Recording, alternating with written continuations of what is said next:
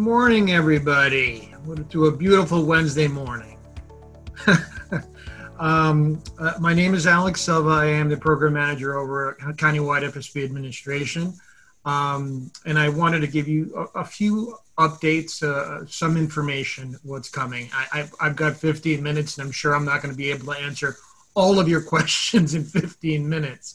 But I wanted to let you know that our administration is going to hold a adult FSP administration providers meeting. Scheduled for October 28th. We'll be sending out a save the date by the end of this week with a draft agenda. The hot ticket item to that agenda is obviously FSP transformation. And I'm sure many of you, if not all of you, will have questions related to FSP transformation. And we'll have Lisa Wong, our Senior Deputy Director, being able to triage many of those questions and provide more information regarding what's to come. Again, you know, since the pandemic, we've had a lot of, you know, issues and revamping and restructuring, and we're still in the midst of all that. So I'll do my best to answer any related questions that you may have at this point. I do want to start off with one that I believe Latina tried to receive at the first session of this training, and that was the AOT 1 to 10 staffing ratio.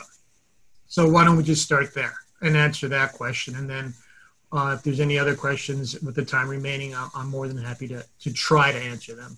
So right now, and I've spoken to Lisa Wong about this issue, right now, I just want to make sure that people are aware that the impetus for this is that we wanted to ensure that our AOT program and those clients are properly served and seen in a timely fashion. Right now, there was a capacity issue where they had created a waiting list, and we wanted to make sure those individuals were not sitting in that waiting list for a long time. And there were approximately maybe 11 or 12. All of them were voluntary, not petitioned to the court. And I believe, Monique, correct me if I'm wrong, a majority were actually TAH. Correct. AJ, yeah, because AJ. So we're wanting to make sure that those individuals are being seen, and we're using our FSP adult program. As you know, forensic, AOT, you know, when we look at homeless FSP and various specialized programs that we currently have, they really also fall within our focal population under the general adult FSP program. So the services are the same. What's different is the population and for example, obviously AOT with certain requirements because there's mandated to the court and certain protocols. So going back to the 1 to 10. The 1 to 10 was established for those that are providing and have a full caseload of AOT clients. So we don't anticipate to receive, AOT is not going anywhere. AOT and some of these specialized programs will be integrated to our regular adult FSP program. So in regards to that, we were leaving it up to the actual clinician or case manager level to make the decision. Some individuals are under that staffing ratio for FSP, which is 1 to 15. If you look at your service exhibit, you know, if within the FSP and acuity level, you are actually able to see someone who's mild to moderate and have a caseload of 1 to 35. For those that are moderate to more severe, it would be 1 to 15. So again, these are averages that we had come up with and being able to provide services at that proper level. You know, so we're not looking at everybody's caseload right now, but I think it's up to the agency to realize that they do have a slot open, that it is an AOT client, and for them to make the decision that this is someone that may need a little bit more, services, not services, but maybe protocols and work that needs to be done for this particular client because they're an AOT client. So again, the 1 to 10 ratio that we're looking to really implement across the board really won't happen until July 1st of 2021. And that would be across the board for all FSP programs. That would not start right now. And I'm trying to give you as much information on this as possible. Again, if there's any specific nuances or things that we still have a lot to work out. But right now, that is what we've been, this is our understanding and the direction that we've been given by upper management and at the department. But at this point, I know I spoke too much. And if there's any questions related to what I said, or if anybody has any other questions at this point that I can answer. But we do have a question from Milana. And she's asking, how many AOT referrals should agencies expect to receive? That's a great question. Not many. If you look at it, okay, look at this way. There's 12 on the waiting list. Of those 12, and again, this is off the top of my head. I know Monique knows exactly where all these were. Of those 12, they were spread out between, I think, 4 to 5 different service areas. 1, 2, and you know, I think there's 1 or 2, maybe service area 1, 3, 5, 7, and 8. So they were spread across the board. So to be honest with you, it's not like AOT's ending today. Again, it's not, we're not taking anything away. They're not going anywhere. Their administration's not going anywhere. They're going to be there and to provide support as well as their ongoing duties. But the thing is that we're integrating it. What we're doing is increasing the capacity and the pool eventually come July. So there will be more of a, you know, if we're saying, like, for example, a specific specialized program like IMHT has 300 slots, but now we're integrating them to the regular adult general FSP slot, that would be more like over 10,000 slots. That's a good thing, right? Same thing with AOT, same thing with homeless FSP. So I think it just, it creates more capacity across the board. God, I know I go down different tangents, and it's because I need my second cup of coffee. Did I answer the question? How many are you expected to have? You may not get any at all. AOT will continue to, once they have slots available, they will continue using their own slots at this point. So we're only looking at those that may be, you know, if they're at capacity, and there may be a few. Again, there was only 12 and spread out. So again, you know, I can't, to be honest with you, you might not be getting any of them.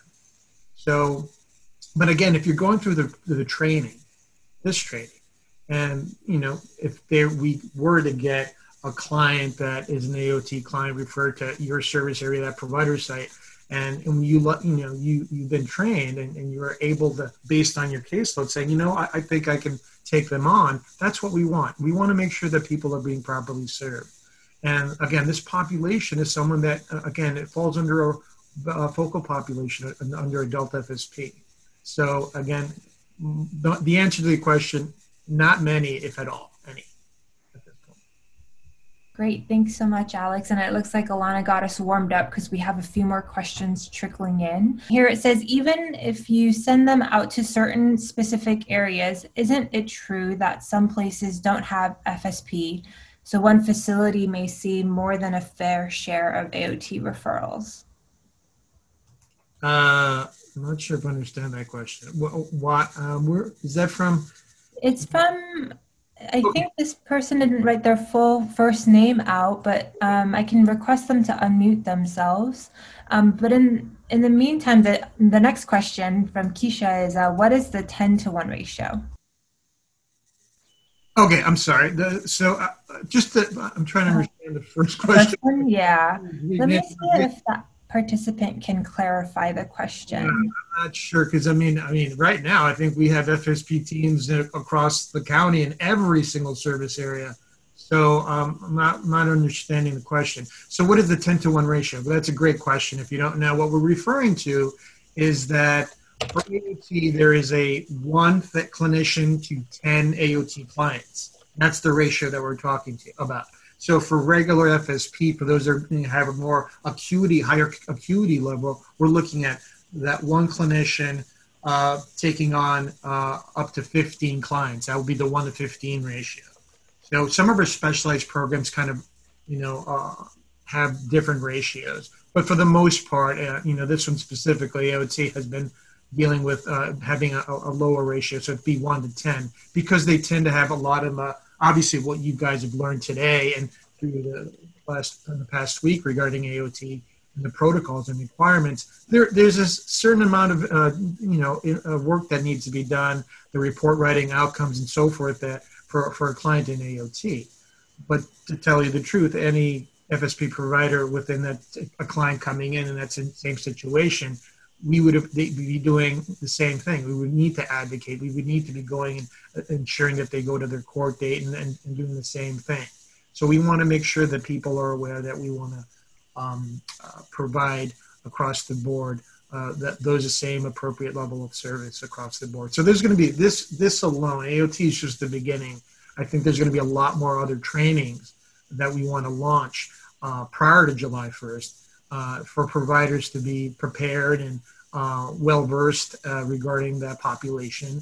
And that's it. Well, hopefully I answered that question. Alex, and if I can add to that, with everything that Alex said about the 10-to-1 in AOT specifically, that ratio is a statute, part of our statute, which is the added piece to why we have such a low ratio. Thank you, absolutely. And I believe that since, again, we're across the board, that wouldn't be an issue starting July 1st because across the board, all FSP providers will have that staff ratio. And again, I think it's important to realize that, you know, we have a lot of things to consider. I know Latina will probably be bringing this to a AOT committee to present the you know, the current situation. And again, I don't foresee them disagreeing what we're doing, because we really want ensuring is that these individuals and our clients are being seen in a timely manner. That previous question that we weren't too sure about, I think it actually pertains more to AOT from the clarification. Typically in AOT's history, we do have some service areas that have very limited slots, which is why we're typically backed up in them, but with being able to utilize all FSPs when that comes around, that will open the door to not really having that issue that we haven't encountered over the last several years. So the individual who was asking a question, she referenced service area 1, which is correct. We basically only have like 10 slots as an AOT program, but with this expansion, it will open the door for us to be able to take in more cases and not have people waiting on a wait list trying to get into that one service area. Okay, great. Thanks so much, Monique, for clarifying Nancy's question. And I think Nancy and Linda are trying to clarify things a little bit more too in the chat. Now we do have, let me see, it's 9:45. So Alex, I want to be sensitive to your time. There are some additional questions here, so we can look at them really quickly, or we can note them for the provider meeting on the 28th. I'm here. I can definitely stay on for a few more minutes. Okay. Monica, is that Vanessa, I can answer myself. That's an AOT question. Okay. We can answer that a little bit later. Okay, perfect. So, and then I think there was one question that came through privately, was just around, Alex, do we know what time the provider meeting on the 28th will be? I know you mentioned sending out the save the date this week, but we have some folks who are excited to bookmark it on their time now. Absolutely, absolutely. Now, it's, again, a hot ticket item. We're looking at scheduling it from 1 to 4 on October 28th. Okay. The reason I chose that date was I'm like, when is Lisa Wong available? So I chose that date, and she is available at least for an hour during that time. So we'll have, aside from that agenda item, we'll be looking and talking about those individuals that are CDC or early releases, the end of enlistment program. We have Telecare Corp that will be participating regarding that and be able to provide more information on that. But yeah, we'll also have outcomes, FSP outcomes participating as well. So again, we will send out the save the date as well as a copy of the draft agenda. And I'm hoping, I don't want to put a UCLA on the spot, but I'm hoping that UCLA will be able to host it for us on October 28th. And I think the next question's a billing issue for AOT. Mm-hmm. So I think the rest might be able to be facilitated as part of the training. Monique, what are your thoughts? Yeah, it looks like it. All right. Wonderful. Well, thanks so much, Alex, for your time. And I guess everyone will be eagerly awaiting the save the date for October 28th from 1 to 4. Absolutely. Absolutely. We're looking forward to it. And again, if there's any immediate questions or concerns, feel free to email myself directly. Also, I'm sure all of you are aware of our DMH Adult FSP email inbox, so you feel free to email any questions related to that, and any of our staff will be able to answer those questions. Okay, wonderful. Thank you so much. Sure, have a great day. You too. So good morning. These are the questions that you guys had answered on day two, at the end of day two. So we just wanted to go over them, make sure everyone knew what the correct answer was, and answer any questions as it may pertain to these questions. So the first one was, during a 5346 D3, where a client is court ordered to be evaluated in a hospital for no more than 72 hours, the client can be ordered to take medication, true or false. And we had a split decision, 19 said true, 19 said false. And the answer was false. As an individual, the 72 hours, the 5346 order is kind of the same as the 5150. So only if the treating doctor feels that the client, there is an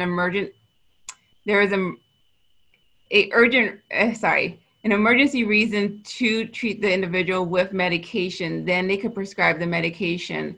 And if the 5150 takes over, then the normal route in which somebody would get medication under a 5150 would come into play. So only if there's an emergent reason to prescribe medication during the 72 hours in which the person is in the hospital can they prescribe the meds. If the court terminates the AOT jurisdiction, can the client remain in AOT FSP services? Yes or no? 30% said yes, which is the correct answer. Clients, once a petition is terminated, clients can remain on a voluntary level in AOT. A client is eligible for disenrollment for all of the following reasons, except conservatorship established in residential treatment for the next 180 days and unable to locate. This question was a little confusing. I think we left out a piece really. Technically, all three reasons is correct. The exception is that no provider can request the termination of an individual for any reason without first getting the approval of the AOT committee. So anytime you want to disenroll a client because you believe one of the several reasons that's on a disenrollment form has been met, you would need to first ask the AOT committee if it's appropriate to close out that case. And with the unable to locate, which is what the answer had originally been, before you are able to do an unable to locate, you need to show that over the last month, you guys have outreach on a weekly basis to try to locate the client. And that is with a physically going out to wherever the client's last known locations have been. So that was a trick question. That was, no one is at fault for that one. That was our kind of mistake with it.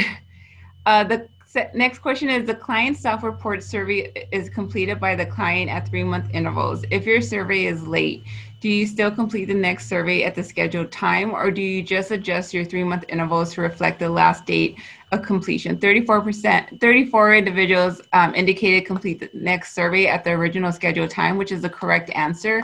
You just want to continue with the same interval you've been, don't adjust at all.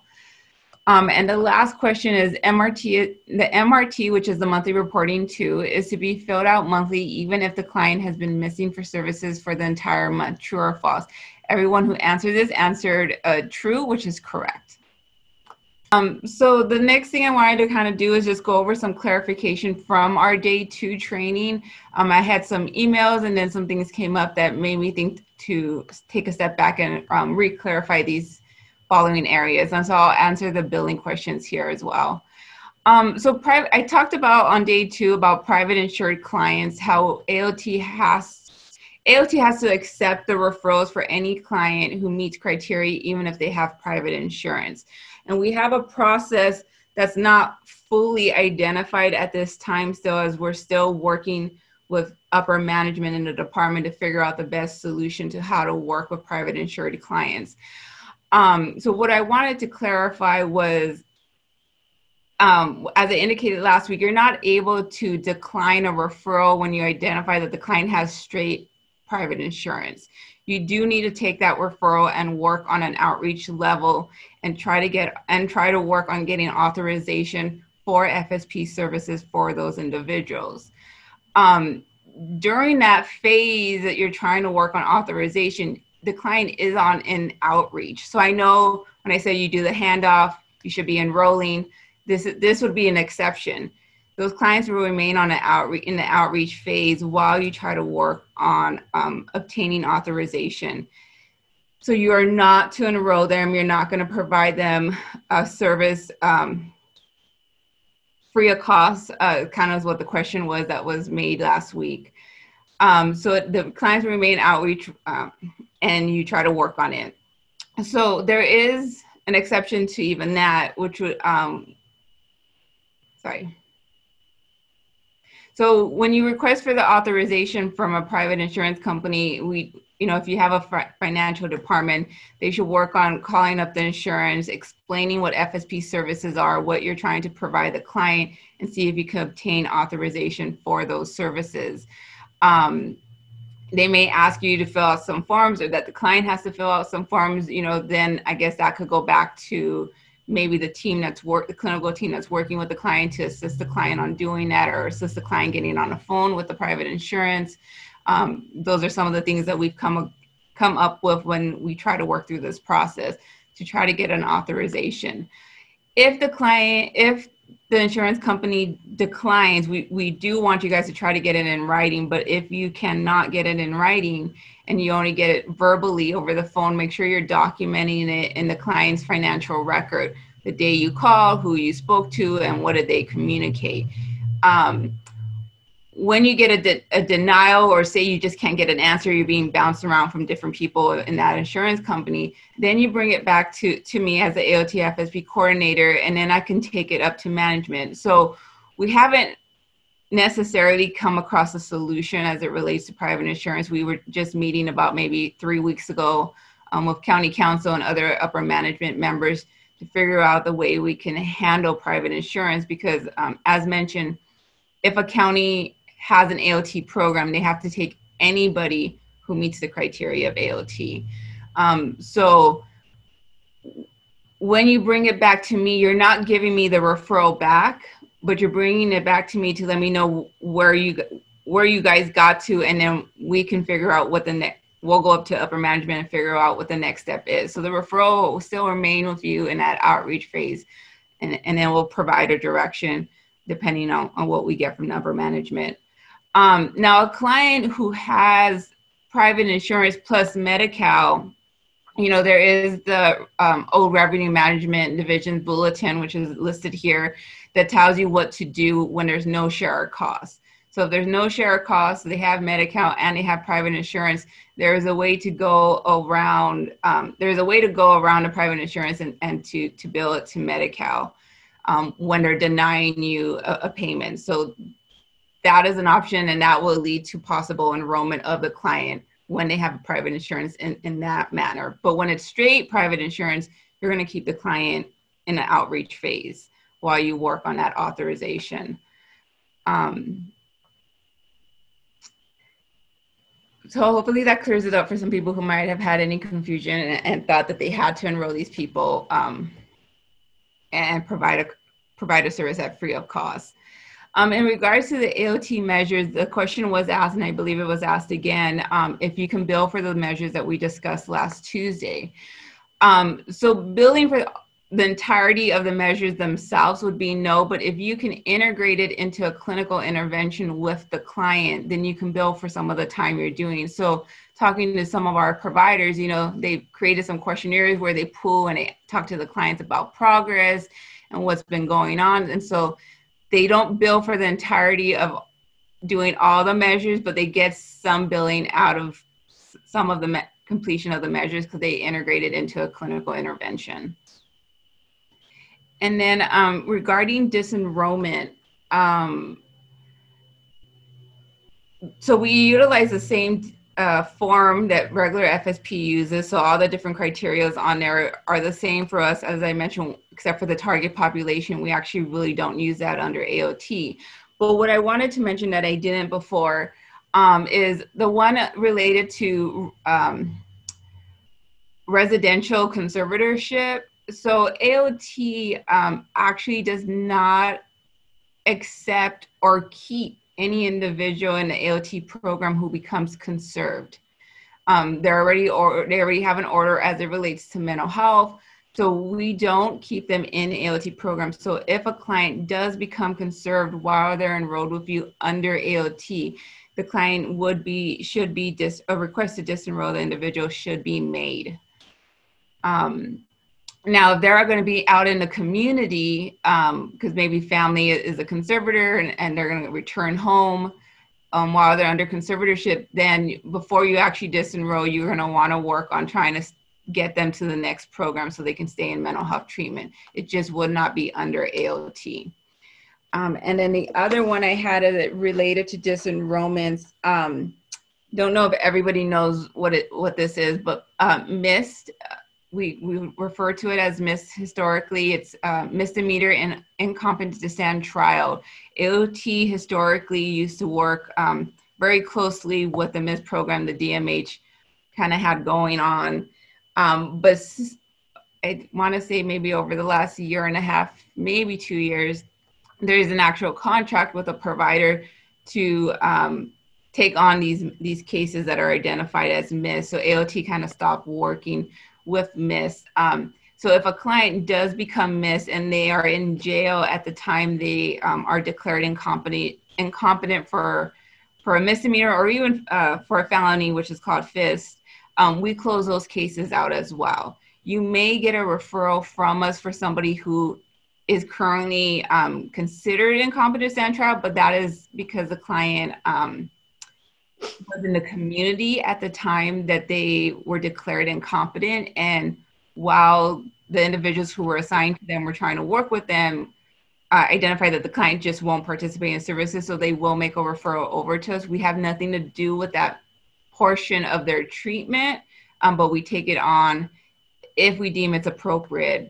But if they're in jail and they are declared incompetent for felonies or misdemeanors, we also close those referrals out, as the jail linkage and the courts have different programs they can utilize for those individuals. So just wanted some clarification for anyone who might have encountered those programs in the past. There's a couple of questions. Can I interrupt you a second? Yes. So someone is asking, you know, you were talking about being able to combine the tools that with some clinical time to be able to claim. They're asking if they can do that with OMAS as well. I wouldn't be the one that would be able to answer that question. That would probably be more for the OMAS team to answer. Okay, and then there's another one, and I would think this is the same as for any outreach client they're outreaching to, but it says, how does a provider bill for AOT? My concern is our clinicians that have service expectation hours, and during outreach efforts, these clients seem to be unreachable or difficult to reach. How would the clinicians meet their billing during these outreach efforts? I would think it's the same as any client they're outreaching to.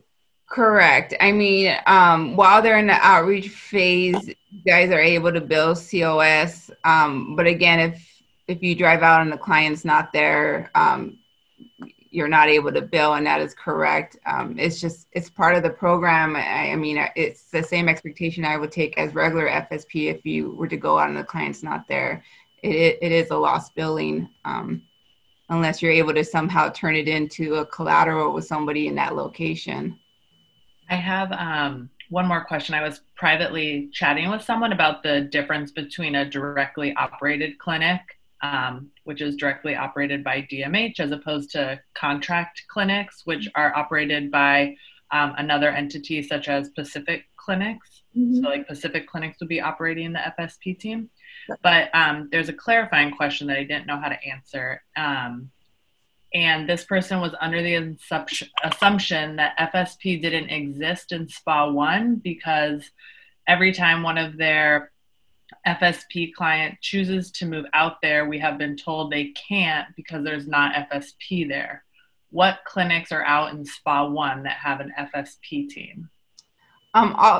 There's a few, but I know that there's Mental Health of America, Tarzana Treatment Center, and I believe there is one more, and I can't think of the name off my head. Okay. So is it all, it's all contract? Yeah, there is no directly FSP. Operated in service area one, but there are, I believe, three legal entities. Is it okay. Penny Lane? I really can't think of it off my head. I think it might be Penny Lane, but I'm not quite sure either. Okay, that maybe was the confusion, that there's just no directly operated, but there are contract clinics that operate FSP teams out there. Yes. And another question from Karen Wu is there a time limit a client can be in outreach and engagement, and do they receive the full array of services, or is it limited since they don't have a treatment plan? So for us, again, as it relates to an AOT case, we don't want them to be in outreach and engagement. When you do the handoff, we do expect you guys to be ready to enroll them. Now, if by chance something goes astray, maybe you schedule the intake for a few days later after that handoff and client doesn't show up. So now, you know, you didn't get the intake done. We want you to get the intake done as soon as you can. So we're not expecting you guys to continue on with an outreach phase. It should really be straight to an enrollment. Unless it becomes an issue about trying to locate them. Or private insurance. Or the private insurance. That's why it became an issue, because we're saying keep them in outreach while you try and get authorization. I think that was the confusion. And so with the private insurance, again, if you are told no, if they're declining you guys, then bring it back. So there really is no time limit. Once you get that a verbal denial or a written denial, bring it back, and then we figure out the next step. If you're getting the runaround, I would say, like, if you made 5 or 6 calls and it's been 2 or 3 weeks within those calls and no one's calling you back, or you're just getting a runaround, then bring it back, and then we'll figure out what the next step is. Don't hold it for, you know, more than a month or so trying to make calls to that insurance company. If it's been 2-3 weeks and, you know, 5 or 6 calls to them, then bring it back to us. And then we'll figure out the next step. And then that will help you see, like, how much longer you might need to work with that specific referral or what we're asking for the next step to be. The next step may involve more DMH trying to get something out of the private, out of the insurance company, a response or an answer. So I can't give you a definite of how long, but it's more just what your guys' efforts have been to try to get that before you bring it back to us. And then if it's just in regards to regularly, like, because the client didn't show up for the next appointment and now you're trying to locate them, we do a 30-day window. If you've done outreach to them for 30 days, gone out looking for them every week, and phone calls after 30 days, if you have not been able to locate them, then you can bring it back to request for a cancellation of that referral. Okay.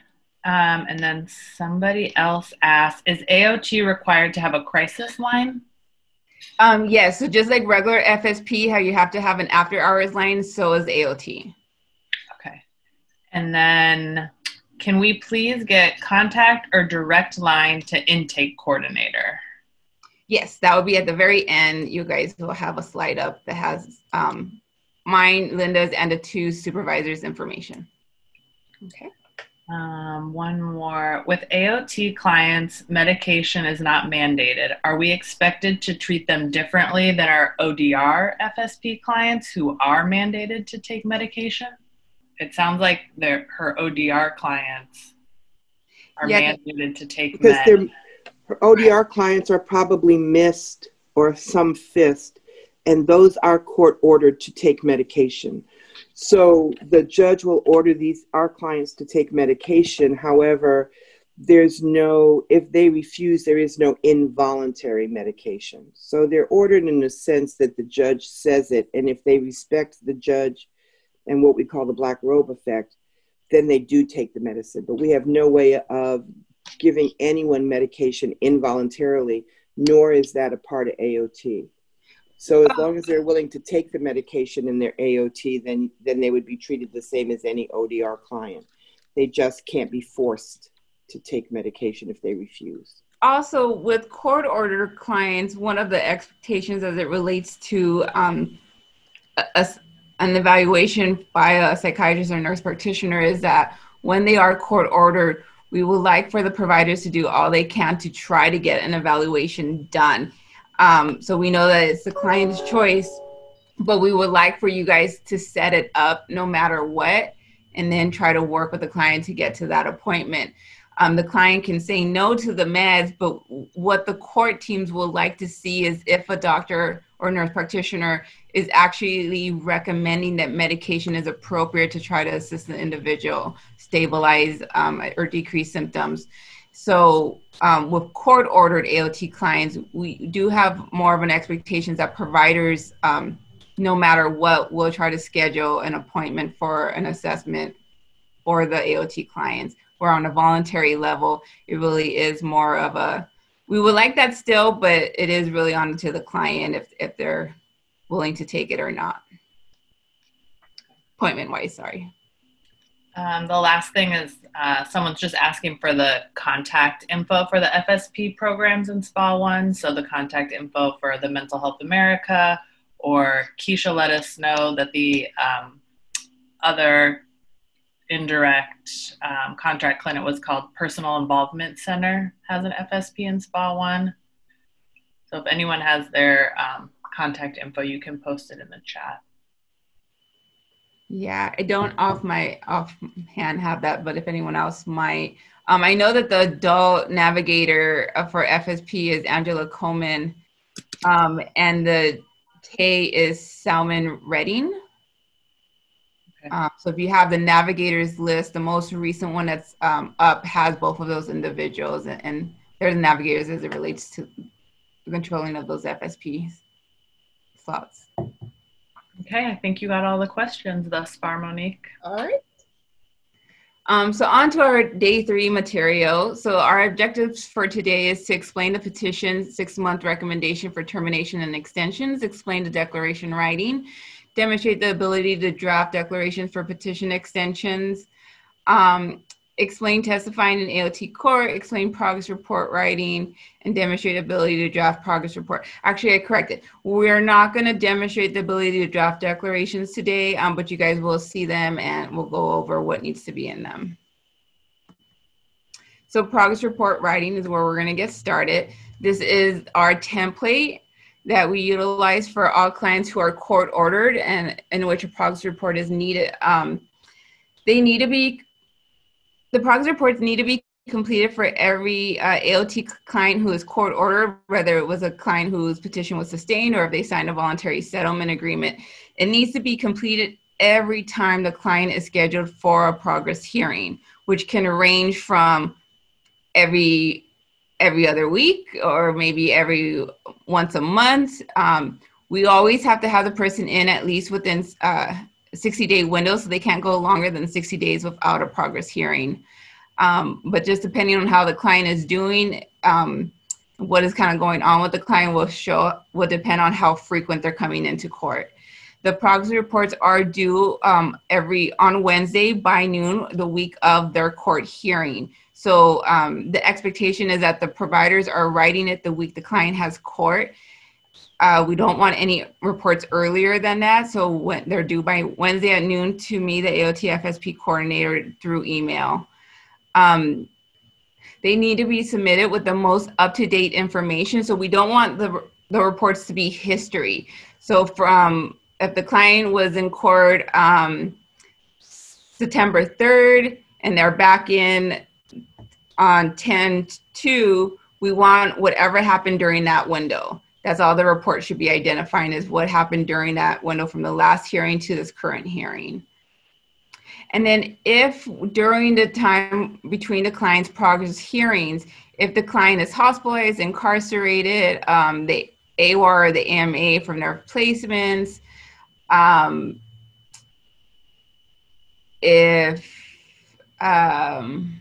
to think if there's something else significant. So if any of those happen, a communication to me should be made as it's happening. So once you deal with the situation, then email me letting me know the person's hospitalized at Harbor UCLA as of this morning. or the client was incarcerated, you know, last night, and is at whichever jail that you know that they're at. We're asking for information that, we're asking that you provide this information as it occurs for those type of situations, so that way anyone that can get involved can. So maybe public defender can get involved and go talk to the public defender who's going to be assigned to the criminal case now. If the client's in the hospital, maybe we want to see if we can get the hospital to assist with getting the client to court that Friday, or maybe this is a case that you guys are thinking really needs to be conserved, and we'll, if the client has court, we can maybe ask in that minute order for the hospital to evaluate for LPS. We're not telling them they have to do LPS, we're just asking if they can do an evaluation. Sometimes it's a nice little push, sometimes it doesn't lead to anywhere. So we wanna know these type of events as they happen, so that way we can inform whoever we need to. If it's PD, the whole court team, bring it to court to ask for something. If the client is not compliant with treatment, that takes a little bit longer to identify that they're not really fully being compliant. But as soon as that starts to happen, if the client doesn't have a hearing coming up, we want you to communicate that as well. You know, client hasn't complied, maybe can we bring them in earlier? Because their next hearing is in 3 or 4 weeks. So that's also another one that you want to report. It does take you guys a few weeks to kind of say, okay, for sure the client's not fully complying anymore. In regards to this template, which you guys will all receive, it needs to be completely filled out. So case number right now, as we're in 2020, our case numbers start with 20 HWMH, and then there's 5 numbers that follow. This is identified on the minute orders and the petition of the minute order that grants the petition. So you guys will receive those documents, and if you don't know what it is, you can always reach out to me and I'll get it for you. Petition granted date will always be you will find on the petition in which it was granted, but again, if you don't know, you can ask. And then petition termination date is also listed on the minute order that is granting the petition. It's 180 days, but as I mentioned earlier, the 180 days is set by the court, so that it's not exactly 180 days. It can sometimes be a few days shy, as AOT only has court on Fridays, so the dates are always set, or typically always set on a Friday, unless we somehow mess up the calendar. The next information is the treating agency. So we want you to provide the name of the agency, their enrollment date with you guys, the clinician, case manager, the psychiatrist, nurse practitioner's name, and then a clinician's number. This provides the court to know who the treatment team is and the phone number for the clinician, just in case the clinician is not there and there is questions. They can maybe give them a call and see if they can get some answers while court might be happening. The next is current placement. This section you can actually check off electronically, so you don't need to do any, it's easy for you guys, just check it off. And then provide the address of where the client is currently staying. So that may change over time for some clients, or remain permanent all throughout the 6 months. The next portion just kind of tells you what we're looking for. And so you're letting us know who the client is and what their progress is since the last progress hearing. And so we're identifying how many scheduled therapy sessions they've had and how many out of those they have attended.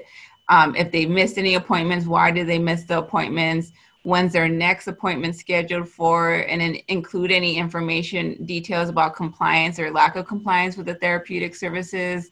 The next portion is about case management. When did they attend any appointments as it related to case management? And what is their compliance with it? And what are you guys working on as it relates to case management during that window?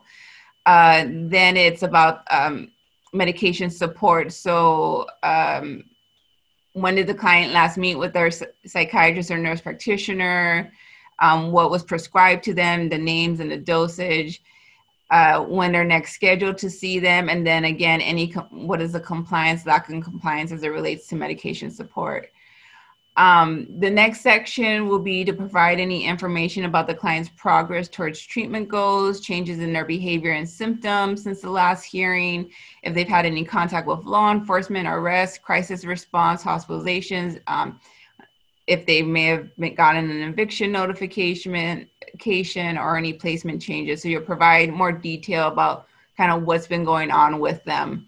And then the last section would be provide any other information you want the court team and the judge to be aware of. If you would like the judge to praise or address any particular concerns, you would provide it in that section. So if you want the client to be praised at their next court date, you will write it in here on what you want them to be praised about. If you have concerns and you might want the client to be admonished, you could put it in here. We've also, I don't know if we've done it lately, but we have in the past where sometimes we've admonished like family members because they're getting in the way of services and they come to court and they're part of the court process. So our judges in the past have also done that at times. And then in this section, if there's any information you want the court to be aware of that hasn't been identified anywhere else, or maybe it has, but you want it to be, you don't want it to be addressed in the courtroom in front of the client, you just want the teams to be aware, the court team to be aware of it, or you want it to be addressed in a sensitive matter because it, how it might, how the client might react, or you don't want them to say how they are aware of it, like who, like if say mom told you guys something, you don't want the judge to say, well, mom said this because of how the client might react to mom. In this section, you can identify like to please be mindful to keep mom's name out, or, you know, we just want you guys to know about it, but please don't address it with the client. So if there's anything like that, make sure you make the court team aware of it so they're mindful of what's being discussed or how they're discussing it in the courtroom or with the client. There are things that we might discuss outside of the courtroom as we prep for court that we don't bring up during the actual hearing because we don't want these things on record. So we are mindful of what's being said as the actual court hearings are happening so that some things don't go on record, but yet the teams all know, the court team itself knows about what's happening with the individual. So this is a sample that was recently written. I just wanted to read it to you guys. You guys can kind of see, get a feel of what the providers are providing. It is missing some of the information we're requesting for, as this is a newer template for our providers and are getting used to it. So again, it has all the client's information in regards to the case number, that is a made up number. And then, you know, the day it was granted, the day it was terminated, who the providers are, clients out of sober living, help is on the way, which is one that you guys might all know of. So this is the report's content. The progress report is to update all parties with respect to Jane Doe's progress with mental health services since her last hearing on 9/4/20. Jane Doe was scheduled for individual therapy as of therapy on 9/8/20. And 9/15/20, in which she attended 2 of the 2 appointments. Her next scheduled appointment is 9/23/20. There are no concerns with engagement and participation since last court hearing. Jane Doe was also scheduled for case management appointments on 9/11, 9/15, and 9/16, and she attended all appointments. Jane has experienced some ambivalence toward following through with tasks to access case management and needs in the areas of SSI and housing. However, according to the support counselor, this week, Jane has been more receptive and engaged in case management services. Jane met with her assigned psychiatrist on 9/2 and was provided a prescription of Zoloft 25 milligrams. She is next scheduled to see the psychiatrist on 10/7. Jane reported being interested in working with her community psychiatrist through Wellesley Health Center and reported a scheduled appointment on 9/13. However, during our session on 9/16, she reported that she has decided to continue her psychiatric services at Starview Community Services with Dr. Boyd. Jane made progress towards her treatment objectives and was noticeably calmer and approachable, stating her family visited her during Labor Day. Jane experienced difficulties managing stressors and reflecting on past experience, being triggered when discussed housing history and previous evictions. She continues to display a pattern of verbal aggression and displacement of blame onto previous housing staff for her current situation and presents with limited accountability for behaviors, which presents current barriers for treatment progress. Jane made progress by working with support counselor, case manager to address issues related to housing and her COS assessment. She expressed interest in activity and actively participate in following up with SSI application and has been more cooperative in accessing community services with the treatment team. Jane was more cooperative with treatment team and participating in treatment sessions since last court hearing. Jane experiences difficulties managing stressors and triggers evidenced by verbal aggression and displacement of blame for her behavior. Jane continues to visit Skid Row and minimizes the impact of current health crisis COVID-19, reporting thoughts that it's a hoax, and declining to utilize safety measures to mitigate risk to herself, staff, and community. It will be helpful for Jane to continue to meet with Starvey Psychiatry for medication updates and support to monitor psychiatric services. And then it's signed and dated by the writer, which should be a clinical team member. So this is kind of, you know, the type of information we're looking for. We just don't want yes or no's or, you know, saying that this is the client's diagnosed, they came in for sessions. The court team, it is a collaborative court, and so the court team does want information about how the client is progressing, what is going on, and are they or are they not attending all the appointments that they should be getting under FSP. So we are going to do a case study and a breakout session, and I will let the UCLA ladies join in on this portion. Oh, well, actually, first, are there any questions before you guys do a breakout session as it pertains to the progress report? Yeah, we just have one question about Karen asking if Medi-Cal billing lockouts exist. They do. Correct. And if there's a transfer process for AOT clients who move out of our service area? There is as well. As I had indicated, I don't know, day one or day two, how SRTS workflows are going to work will need to be revamped, as the AOT program had its own 6 different SRT workflows. But now that all the FSPs are going to be integrated together, I'm sure all workflows are going to be revamped so that there's just one general one as it pertains to the different level needs, like enrollment, transfers, and disenrollment. So that will be all information that's going to come later down the line. But definitely, if a client does leave the service area, then a provider can transfer the case to another provider that's going to do AOT in that next service area.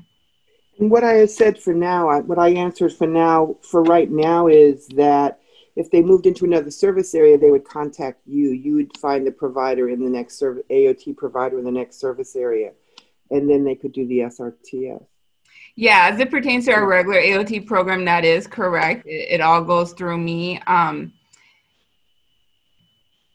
With the 11 referrals we just dealt with are a little different, so we haven't yet fully figured out the SRTS.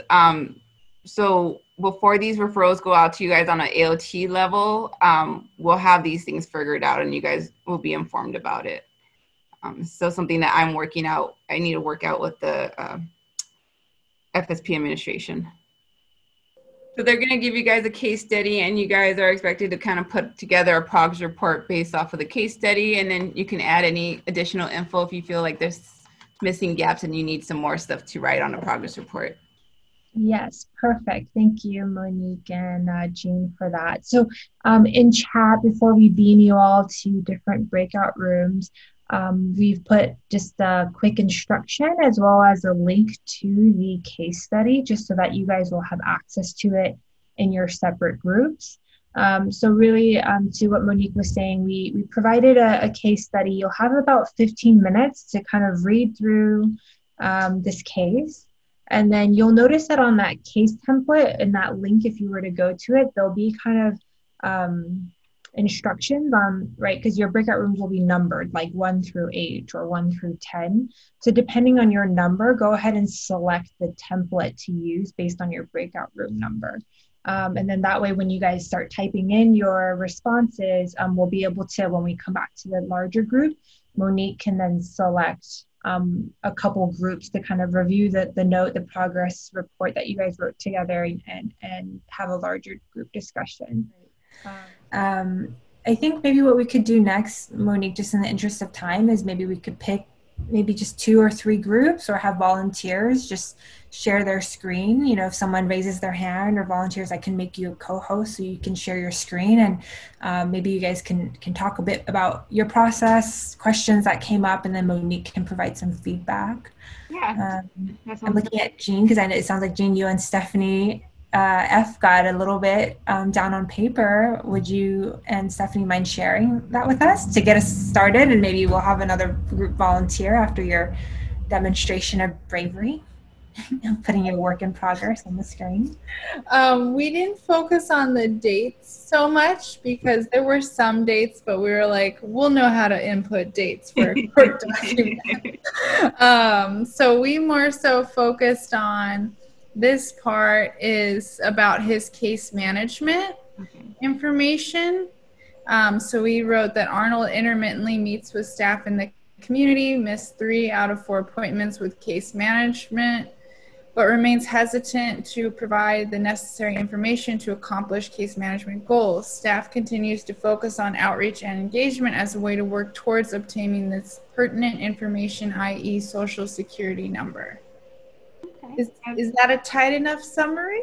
That is. And then when you were asking your question about, like, can the courts do anything, what I would recommend, if you guys feel like you're spinning your wheels as it relates to Social Security, then at the 3rd section where it says, you know, anything you want the court to know, in that section you can ask, like, can the court assist if it's admonishing him to try to get him to give up the number, or if it's more, is there a way for the court to assist with trying to get a hold of his social security number? That's where you could maybe put that request in that last paragraph. You could tie the two together, you know, what's happening and then what you're trying to do for him. Okay, so you can ask like a question in the progress note. It doesn't have to be a... Yeah, that last section could kind of be praise, concerns, or even, you know, if you're trying to, there's something you're trying to work on that you guys are having some issues with that you need the court, maybe you think the court might be able to assist, you could put it down there. Okay. And then our next thing up here was that Arnold consistently meets with his assigned nurse practitioner on a monthly basis and was provided with multiple prescriptions, just because we don't have the names. I know for we'll have the names if they were a real client, put them all in there. And then we wrote, Arnold requires ongoing medication management as he takes medication in front of staff, but was found with a bag of medication and does not appear knowledgeable regarding when to take his medication without direct staff support. Mm-hmm. That's good.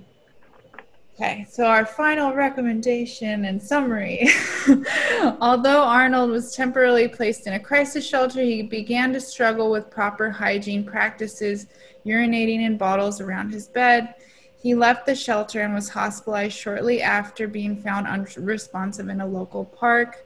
We put his hospitalization dates for 5 days for ongoing deterioration of congestive heart failure. He tested positive for meth, cocaine, and marijuana at the time of his hospitalization. It is the team's recommendation that the client be placed on an injectable medication for his mental health due to ongoing medication management concerns. Client is consistent with meeting with nurse practitioner and clinician and would benefit from further treatment under AOT. Can the court assist with speaking to the client to discuss his social security number with staff to accomplish his goals further? That is great. That's a really good paragraph, because you're kind of saying what you guys want to be done as it relates to injectable. So you're just letting the team know, you know, that would really be your guys' best recommendation for him. So it's really good how you guys put that all in. I don't know if Monique, how do you feel about having your group, the group that you were sitting in on, share, or you can kind of talk us through the process of, you know, things that you noticed, things that, you know, you felt were like watch outs, or yes, this is what to highlight. I think they kind of got it. One of the questions that they did inquire about was, I guess normally when some individuals have written reports for court, trying to not like incriminate the client, not making the client sound bad. So, I did clarify, you know, we want to be very open about what's happening for the clients, what's going on, as it's a collaborative court. Things that are said in the courtroom, you know, we're not trying to lead to anything on a criminal matter. So providing the information that's happening is really important, and you should share. So saying that the client's not cooperating or the client has not been showing up to appointments, that's perfectly fine. Or even saying that the client did something. So like how this guy passed out, tested positive, had all those meds, that's perfectly fine for saying that. But what I did clarify with them, if you really think that something has happened that could definitely criminalize the individual for a matter that maybe hasn't been addressed yet, like they weren't arrested, there isn't pending court dates anyways, then just bring it to me and I will take it to our county council member to further discuss. And so I shared that recently a picture of one of our clients popped up on our internet, which could have led to some, can still actually lead to some criminal matters.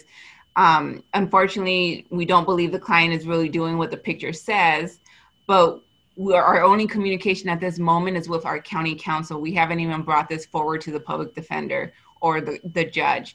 We're trying to make sure that she doesn't get incriminated in any way. So if there's something big that you think that could create an issue, don't put it anywhere, and you don't need to communicate with the public defender or anyone at this moment. You could bring it to me, and we can take it. I'll take it to Linda, and we'll take it to county council for any advice he can give us prior to it being let out, if it's going to be let out to anybody else.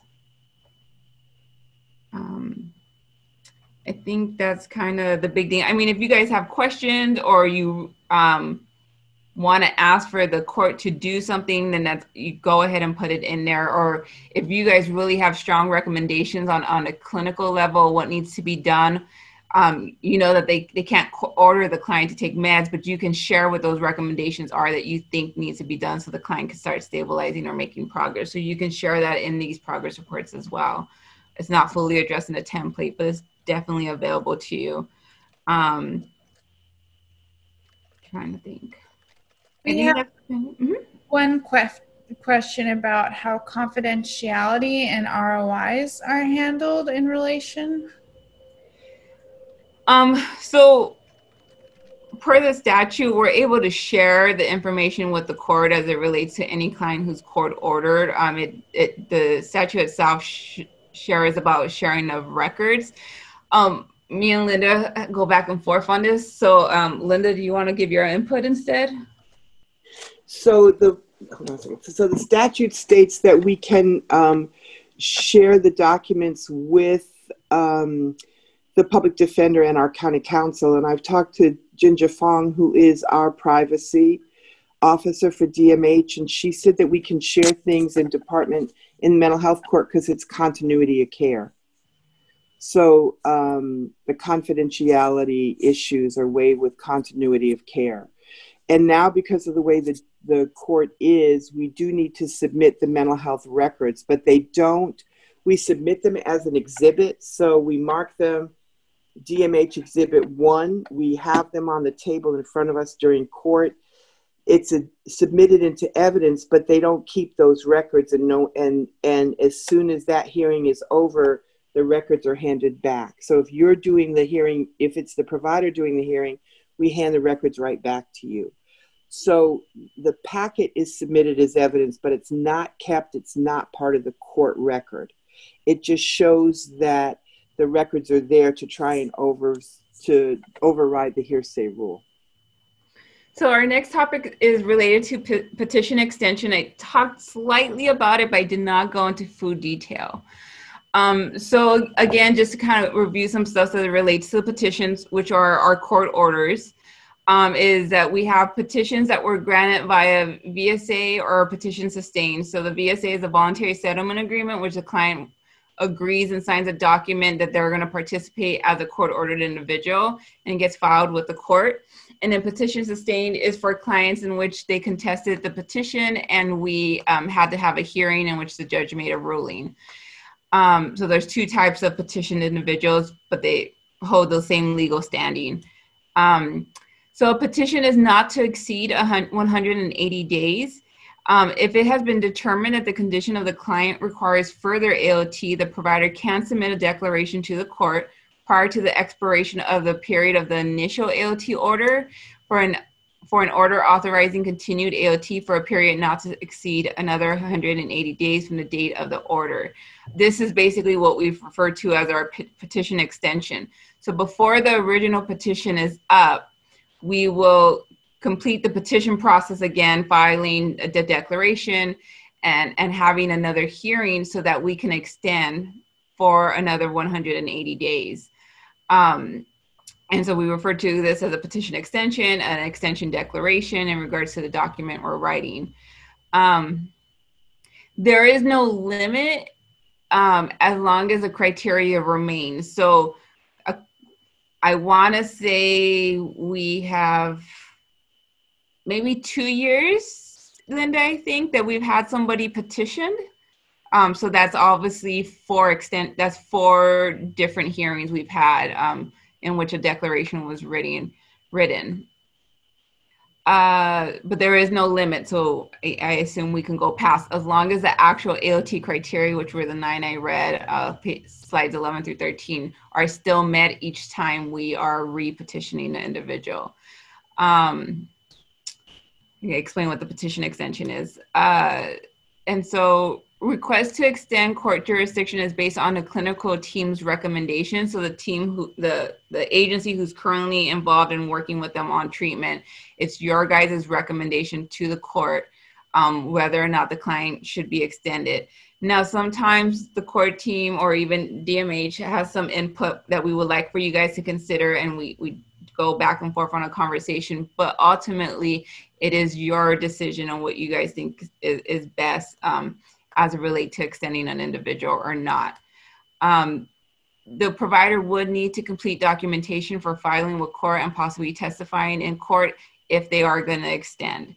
The 6-month court termination date, again, is court appointed, and it will always be on a Friday. So it is 100 days out, but it might be short on the 180 days as the court appoints it, and it's only on Friday. It's always going to be on a Friday. And we know this date from the moment the petition is granted.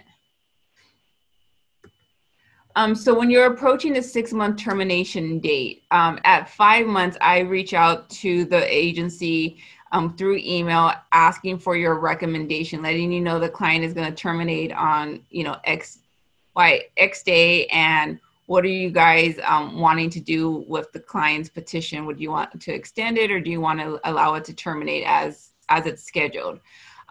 Providers are requested to provide a response in a timely manner, so preparation can begin if a declaration is needed to extend. Providers requesting extension are asked to update the last existing declaration, which is like diagnosed symptoms, hospitalization, incarcerations, or deterioration. You can technically start that declaration from scratch, but as of now, all providers have used the last one that was written for that client. Just provides they don't have, just less work for them. And so 2 weeks prior to the court termination date, the extension declarations are due. This allows us enough time to get everything filed in time for that termination date. So in regards to planning for what your recommendation is, there's basically 3 options that you can choose. And I'm going to share what those 3 options are, and then what you should be considering for each option while you're making your decision. And it's not technically limited to this, but these are things you should consider. So the first is requesting for the court's jurisdiction to be extended for another 6 months. If the client has had hospitalizations over the last 6 months, police contact due to their mental illness, threats or acts of violence to self or others, they are deteriorating, they have no insight into their mental health, and it's believed that the client will discontinue all mental health services upon the court termination. If any of these kind of exist, especially the lack of insight, deterioration will stop treatment, you definitely should be asking for an extension. If it might just be hospitalization or police contact, you would want to consider, when did that happen? Was that during the first and second month of the petition and the clients have been good since, or was it during like 4 or 5 months? Then, if it's been more recent, closer to the termination date, you want to extend these people. You don't want to let the court jurisdiction stop.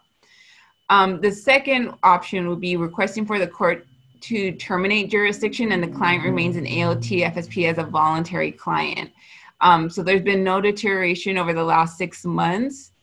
So that would include like no hospitalizations, no police contact. But the reason why you would want to keep them in AOT on a voluntary level instead of dropping them down to the next level of care would be that there's some type of justifiable reason that is believed that the client should remain in AOT services. So these I can kind of think of like, maybe the client just started school or they're about, you guys are helping them move somewhere and the housing hasn't fully taken place or they haven't been there long enough. They just started their medication or they, you guys are still kind of trying to explore the meds.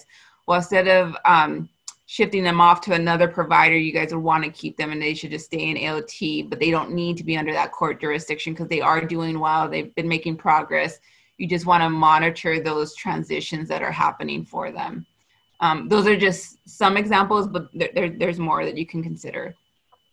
The third reason would be a request for the court to terminate jurisdiction and the client to step down in level of care. So you would want actually all these things to be in place. No deterioration, no hospitalization, no police contact or arrest, no threats to self or others. Client is and has been working on meeting some, if not all, their treatment goals, and they are willing to step down in services. This one's, that last one's a little bit more iffy. We have terminated petitions for clients who are saying, no, we're done, you know, we're not going to continue on.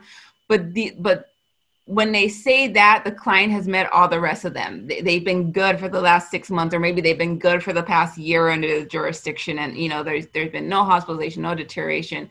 They might have a job, you know, they're doing really well, but they're just saying, we don't want to continue. And typically with those, the clients aren't even on meds anymore. They probably stopped their meds at some point. So they are functioning, they're functioning pretty well that we will terminate even though we know that services aren't going to happen. But for the most part, we want to do the termination of a petition based off of all the ones I just read and that they're willing to continue on with their care. So these are the three things you would, these are the three recommendations you would make for the court and what you would consider in making those recommendations. So the extension declaration, if you determine that you want to continue to have the client under the court jurisdiction, the provider needs to now, once you inform me through email, which should be at a minimum 3 weeks prior to the termination date, because that will only give you 1 week to write up the declaration. So you want to give yourself enough time to write up the declaration. So you get the email a month before termination date, based on however you guys work, you know, just make sure you allow yourself enough time if that's the decision you're making. The provider is to identify an affiant for the extension declaration. So you need to identify somebody who is going to work on this entire process, which includes writing the declaration and potentially testifying in court. They need to be a licensed mental health provider. So nobody who is waivered, they do need to already hold their license. They have met and evaluated the client at some point, and they understand and know the client's case, and they are able and willing to testify in court if it is needed. And you never know until the day of court, typically, if it's going to be needed or not. The affiant updates the written declaration. So again, as of this point, all of our providers historically have just updated the original one or the last one that was written, which would be written by them as well, then starting from scratch. So you submit a finalized version of the declaration to the AOT FSB coordinator, which is me. I review, ask you for any, let you know if there's any corrections that might be needed or any detail that might be missing. So I'll review first, send it back to you with that. You send over your final version signed, and then I will submit it to county council and public defender. Your finalized version does need to be submitted to me 2 weeks prior to the termination date that has been set by the court of the current petition. This allows, again, for ample time for us to do everything. So what will happen is Once I get it, I send it over to county council and the public defender. The county council writes it up as the actual declaration. It returns back to our unit. We take it up to Dr. Sharon or Dr. Bonds for them to review it. And if they agree with it, they sign it. We send it back to county council, who then goes and takes it to court for filing. And then it gets a court date. The court date is always the same date as the termination date. They need to line up together. So that's why we need that two-week window to make sure all this is done. And right now with COVID and people teleworking, it's extended how much longer the process really takes. So after we get it off, after you're working on the declaration and the decision has been made, one of the other things that the provider, the affiant, needs to do is submit several documents. So 1 week prior to the termination date, the provider, the week of termination, no later than a Wednesday, I would say, the provider is going to need to submit all their clinical notes to county council, to the public defender, and I would say CC me. I ask that they're not sent to me because, again, with like records and releasing, I don't want to be responsible for releasing records of a provider, but I want to make sure that the county council and the public defender did receive them and were ready to go for the court hearing. So I asked you CC me so I could just make sure everything we need is in place for that court hearing. Again, they need to be able to review the records because the records are going to kind of be your proof to what you're writing in the declaration that these things happen. So the provider will need to submit all the records electronically to county council and public defender the week, no later than that Wednesday in which the client has court for the termination and for their hearing, their new hearing. Also, the affiant will need to email if you have a CV or your resume to county council, and again, no later than that Wednesday. County counsel will need to identify you in court as an expert witness. And so he is going to utilize your CV or your resume to do that. So then on the court date, the affiant and the client will need to appear in court for the hearing. The affiant is to bring a hard copy of all the clinical documentation that you provided to county counsel and public defender through email. This is right now as COVID going on. I don't know if once life kind of returns to normal, if we do go back to normal, we might not need you to bring a hard copy. But for the time being, we are asking that all providers bring a hard copy of their records that they gave them. You'll bring your records to court. They'll be provided to the judge as an exhibit, as Linda was saying a few minutes ago. I'm going to just take a step back. So you come to court with the client, hopefully, and you have your records in hand ready to provide it to the courtroom. There are four things that can happen. Client signs a VSA, which is great. You don't have to testify. You don't even have to submit the records to the courtroom. We file that VSA and the client the petition is now extended for another 180 days. The second possible option is that client is present, client is contesting the extension declaration, and we have to have a hearing. You will need to testify and the judge will make a ruling on the new information as it pertains to trying to extend them for another 180 days. That's where you will need to provide the hard copy of your records that you brought into court to the court. They will, county counsel will present it as an exhibit. And truthfully, nobody really reviews them in that moment. They're just presented as an exhibit, but county counsel and public defender already had an opportunity to review them when you had sent them through the email. And once court is all done with, that hard copy is returned to you. And I know county counsel for sure, I believe public defender as well, they, after that hearing, they do shred the records that you provided through email. They get rid of them. So nobody has any records to what you just provided them. The third option is if the client is not present, the current petition that had a termination date for that Friday does terminate. We are not able to extend or continue those current petitions just because the client is not there. So it will automatically terminate. Now, two things can happen following that. One is that we have the hearing in absentee of the client. So you will testify to the information on your declaration.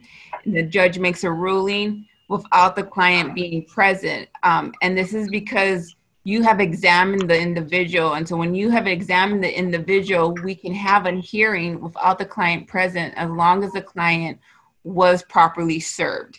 And again, we're properly serving them through a process server. Now, what we also can do, because maybe the public defender may object for some reason.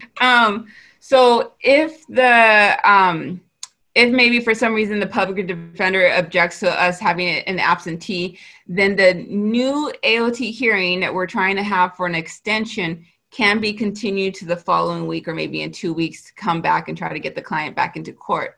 So there's two options in case the client does not show.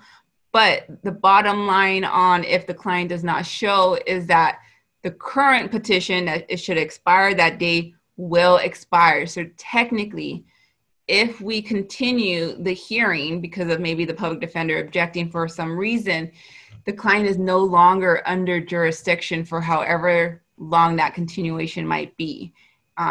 So if we continue for 1 week, technically for 1 week, client has no court jurisdiction. But there is a pending hearing. So it'll kind of be like when it was when the client first came in to the court system. Okay, so this is about the declaration writing. I'll ask questions when we wrap this part up about that whole process. So declaration writing, some important notes again, as I mentioned a little earlier. The writer needs to be a licensed mental health provider. Individuals who are waivered cannot complete this document. It needs to also with, oh, actually, I'll say that in a second. You need to have met the client, have assessed the client at some point, and understand the client's case. You need to be available to attend court on the date in which the current petition terminates. You need to be willing to testify in court at the client's extension hearing if the client contests the petition. Some important notes is that the writer has the choice to utilize the original declaration that was written and just update some information and provide new info, or you can start from scratch if you would like, and I can give you the regular template of how to start from scratch. It is critical that the declaration is submitted 2 weeks prior to the court termination date to allow for all signatures and review and filing of the declaration in time to have a scheduled court hearing as it relates to the extension hearing. The extension hearing is a set date. The extension hearing is a set date that cannot be changed. The writer needs to be available, and you already know what date that is. That's the date in which the petition terminates. And although I said we can continue it if the client doesn't show because public defender objected, we still need to always shoot for that date and have everybody ready, because we don't want there to be a crack in time in which the client does not no longer has court jurisdiction. We want to make sure one ends and the other one starts on the same day, so there's no lapse. And then again, you need to submit the declaration 2 weeks prior, which I just said, sorry. So the next, I believe, four slides are gonna show you what the declaration looks like. The normal template without all the extra info is about 4 pages. So there's 13 areas in which we target. Some of it is general information that just needs to appear on the declaration, where other sections are information in which you need to update.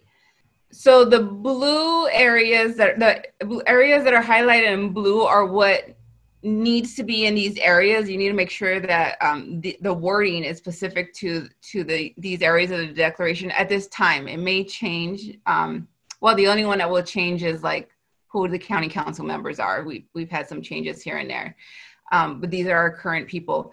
The purple highlights are the areas that you're going to need to update and make sure you swap out names or information to what's currently going on and who the writer is. So I'll start with the top, which is Edward Morrissey and Craig Kirkwood.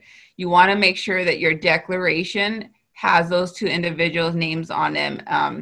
I double check before I send it out to you guys, and I do a double check when I get it back from you guys to make sure, but also I ask that you guys check as well.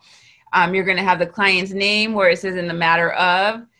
You're going to have the case number. Because it's an extension, you already know what the case number is. You've been working with the client for 6 months with the petition, so you have the case number.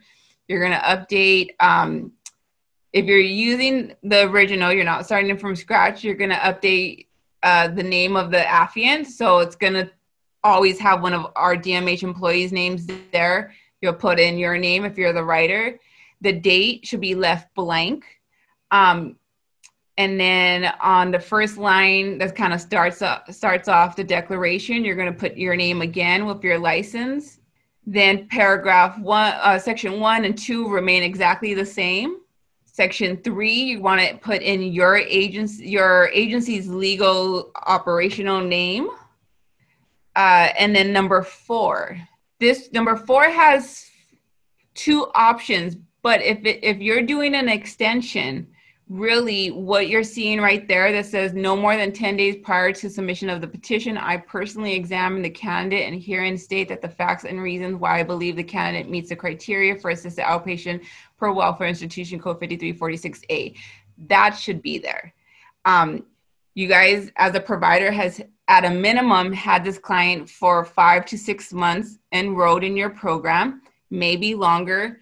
This client has been examined and somebody has, you know, seen this client in the last 10 days. So that should be there. The other option is indicating that the client has not been examined, which again, if the client's enrolled and getting treated, that shouldn't be an option to place there. If by chance it is, speak to me before you write out number 4.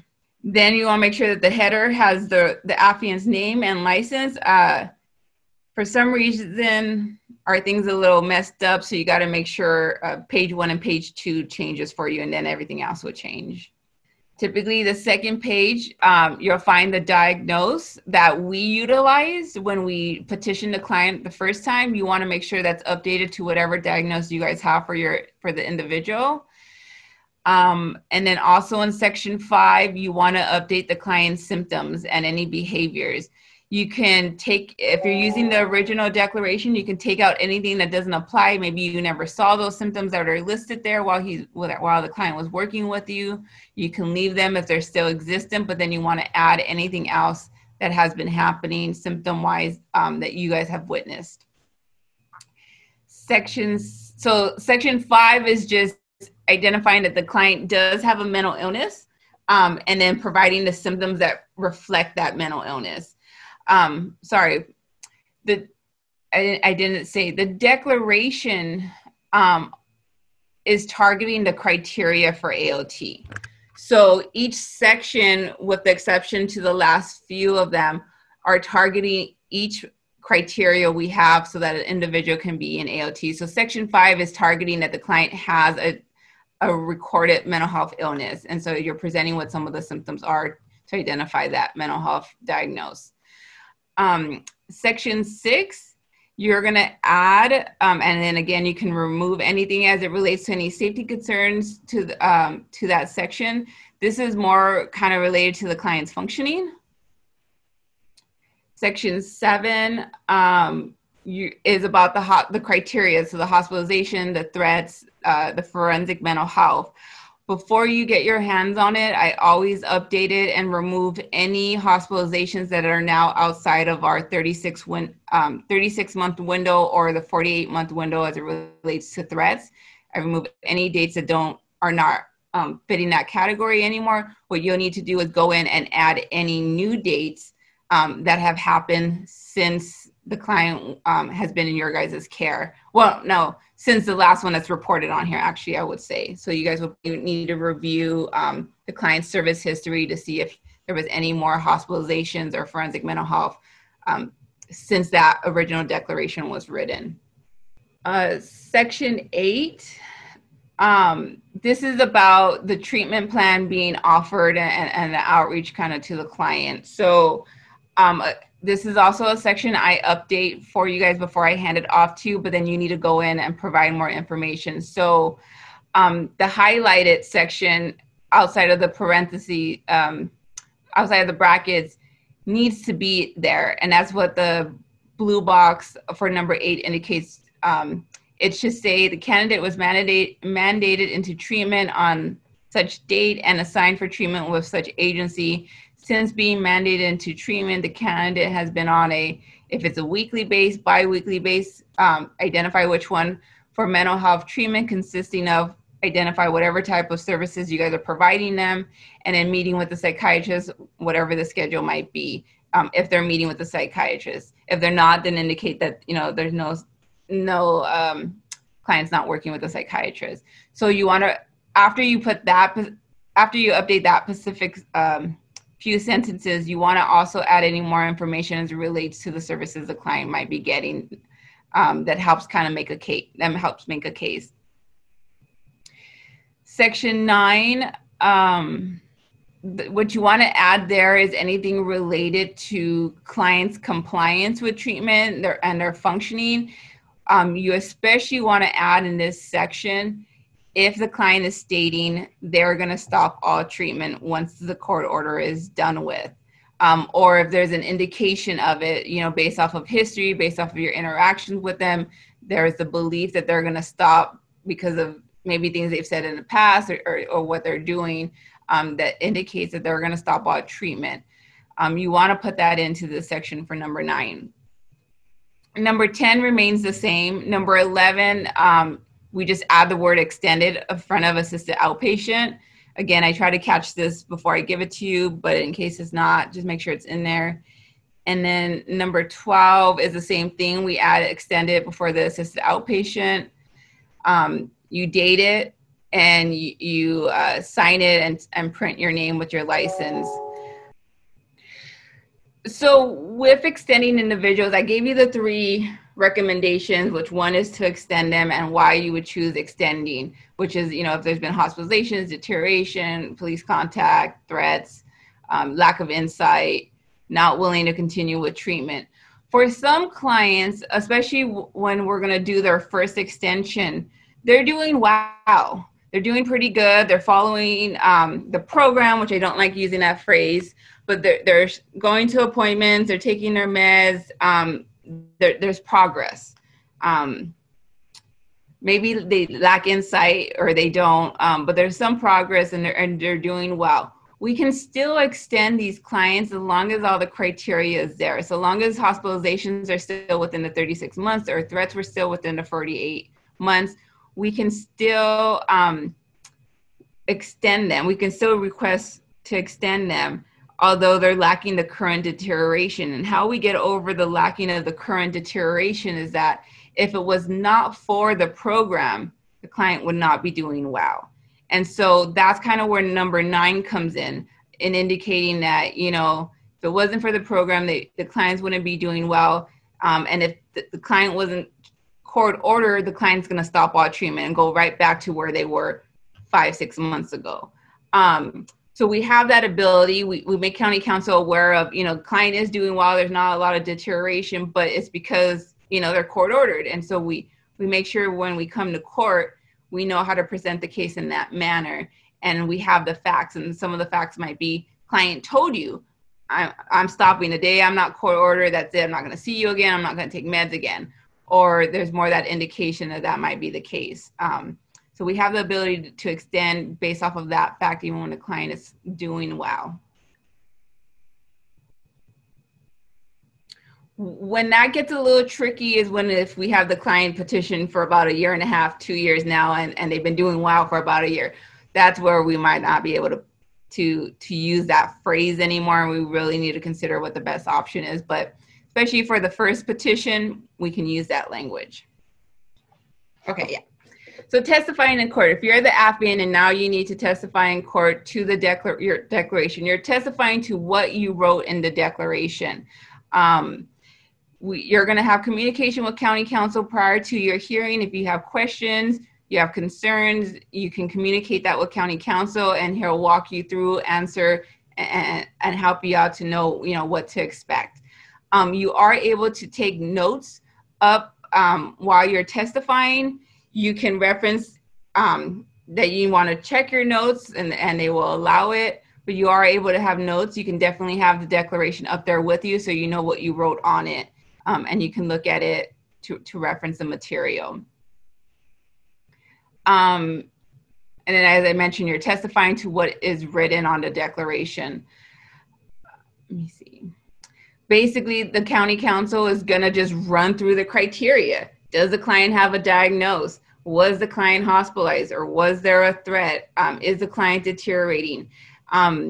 One of the things that the county council does to override the hearsay ruling that the public defender has objected to lately is to ask, what is your opinion? So in a review of the records and the interaction or your examination with the client, what is your opinion? Is your opinion the client has a mental illness, and what opinion, and your opinion on what the diagnosis is? County council can, my understanding is that an objection cannot be made to your opinion. You're the expert witness, and it's your opinion, so an objection cannot occur. And he walks you right through it. So what you want to do when you're testifying is just answer the questions, answer as he's asking him, and he's basically just going to go down the criteria list and make sure he targets every one of them to make sure that the court is aware the client meets criteria for AOT. If he needs to pull a little bit more from you, he'll ask the questions, but again, he's going to lead you into your answers. Now, public defender, again, might object to anything that you might say someone else told you, because she's going to try to call hearsay. So again, you want to answer her questions just exactly to what she is asking. Don't provide more information than you need. Just provide a straight answer to the question that she's asking. And if we get into any run-in, our county counsel always kind of knows how to help us and pull us out, you know, when he comes back and asks us questions again. Usually with the testimony, even if the public defender objects or tries to pull anything, I feel like historically, whatever question she has asked us, it doesn't hurt our case. A lot of times it might even help our case, because it presents more on the client, or even gets the client to talk, and then the court gets to hear the client speak and how the client is thinking. We have lost a few cases, and the public defender has created some barriers, but for the most part, we've won most of our cases that we have brought in front of the courtroom. And a lot of times what she's saying, I feel like, doesn't fully hurt us. It sometimes makes more of a case for us in what she's asking us, because it presents a different picture sometimes. So that's actually all of my material. And are there a lot of questions so far, or is it pretty quiet? I'm trying to see what to do next. Linda's been answering a lot of them. Thank you, Linda. But there is kind of a general question from Michael of, if you don't have any licensed clinicians, what do you do? So my hope is that maybe there's a supervisor who is licensed, but I do know that some legal entities' supervisors are not technically licensed. If there is an issue, then bring it to us and we'll figure out a solution. For a lot of these cases, because I think on day two, some people inquired about, like, what the therapeutic relationship and how does testifying affect it. What a good number of the agencies who currently have our contract does is that it's a supervisor who does this, who writes the declaration and testifies, so that the relationship with the client with the therapist isn't damaged. Some of the therapists are the ones who write it and do testify, and they work around it and they make it work. I probably say maybe a handful of cases we can think of where we ended up damaging the relationship. But I would say probably a handful has been like that. Usually there's no issue after, but a good number of providers will usually utilize supervisors instead in this place to do the writing and to do the testifying. But if by chance there is nobody licensed that can do this, then just bring it back to us to discuss and we'll figure out a plan, which usually the plan means we'll step in. There's also been some cases, well, we've had one case where everybody in that, because it was it's a contract provider, so everyone in that team, including the supervisor who led the FSP program, interacted with the client. Like, they were all engaged, they always dealt with that client. And so it was really felt that if the agency itself wrote it, there would be a lot of issues, the relationship. So we took that one too. We handled it, but it was a discussion to figure out what was the best solution. And when we identified that we were potentially putting a lot of risk if we let anyone from that agency write it, DMH's staff stepped up and did it instead. So if there is issues like that, there's a discussion and there's a solution. It just needs to be brought to our attention in a timely manner, so our team can set up the steps, because they're going to have to go out there. They're going to have to meet with the client, try to examine the client, and then write the declaration, where you guys, just offhand have been dealing with the case for 6 months and know the case better than we do. So someone else is asking if the clinical supervisor is the one testifying for their supervisee, wouldn't that be hearsay in court? Well, go ahead. Well, so again, we want to make sure that supervisor knows the client, has actually met the client, so that there is interaction with each other. Now, the hearsay is going to come in is if we need to testify to anything related to threats. If the client has just been hospitalized, there will be no hearsay, because as long as we have a record that the client was hospitalized, which should be in the service exhibit, the service history, then there would be no hearsay, because it's part of a record. And we don't go into detail about when did it happen and why were they hospitalized. We're just asking, were they hospitalized? So do they have the 2 hospitalizations in the 36 months? What may become an issue is if there's any new threats that for some reason we're going to present on, then we may run into the hearsay, and it's something that we got to talk and figure out. But again, I feel like with the extensions, we haven't had a lot of issues with them. They kind of seem to go a little bit easier than when we're trying to petition the clients the first time, and it's because everybody already knows the case. I don't think the public defender objects as much. She will definitely object if there is a hearsay, but usually I feel like we can get around it on extensions, because there's already other information that the whole courtroom knows of. So the first question is, petition extensions are given in 100-day increments, true or false, which is true. The writer of the declaration has to be a licensed mental health clinician. B, have assessed the client and understands the case. C, available to attend court on the date which the current petition terminates. D, willing to testify in court if client contests his petition. E, all of the above. Or F, only a licensed mental health clinician. So this one is all of the above. All these things need to be in play in order if somebody is going to write the declaration.